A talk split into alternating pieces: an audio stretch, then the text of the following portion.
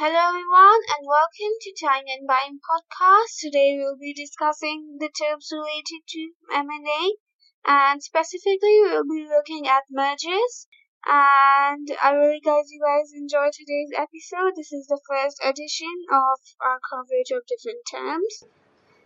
And now let's get started with the explanation of terms.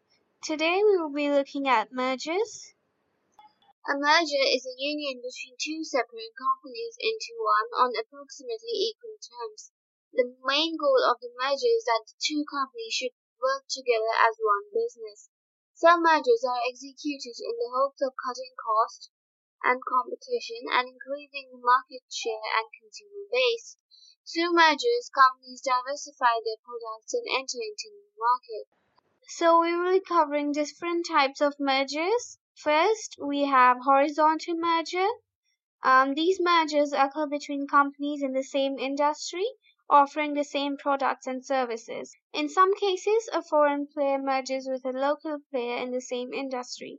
The foreign player uses the local company as a medium to enter a new market, to boost profit and leverage its consumer base. These companies have greater diversity in their products and services. Both companies are well established and excelling in their fields. Together they will have access to a greater variety of resources and increased market share. An example of horizontal mergers is Disney Plus Hotstar. Second, we have vertical mergers. These types of mergers occur between companies that are at different levels of a supply chain but have the same end goal. They may have different outputs, but both companies are required for the finished product. Companies reduce cost, increase efficiency, and gain more control of the supply chain market through these deals. It is often said that these mergers reduce competition in their respective industries. The companies still act as independent entities. An example of vertical mergers is Walt Disney acquiring Pixar. Third, we have conglomerate mergers.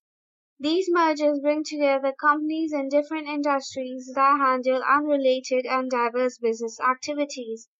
These are called pure conglomerate mergers, and are executed only when they are economically profitable to the shareholders. In a mixed conglomerate merger, companies working in unrelated fields merge to attain product or market extension. Handling these mergers can be difficult as the companies will not be familiar with the work environment and the products and services of the other company. An example of conglomerate mergers is eBay and PayPal. Fourth, we have congeneric mergers. These mergers are between companies who operate in the same industry but provide different services or products. These companies generally have little in common in terms of execution, R&D, technology, or management. This leads to an easier and quicker merger. Product extension mergers occur when one company buys the rights to another company's product line and adds it to its own product line. Both companies work as one under the product line and access a larger share of market. For example, the Kraft Heinz Company. Last but not the least, we have market extension mergers. These mergers are between companies that operate in different industries but offer the same services or products. A significant reason behind these mergers is to gain a larger client or consumer base. For example, Eagle Bancshares merging with RBC Centura. Thank you everyone for tuning into this week's podcast. As you guys know, this was the first episode where we covered the terms related to M&A deals. And don't forget to tune in next week because um, we will go back to covering the M&A deals news.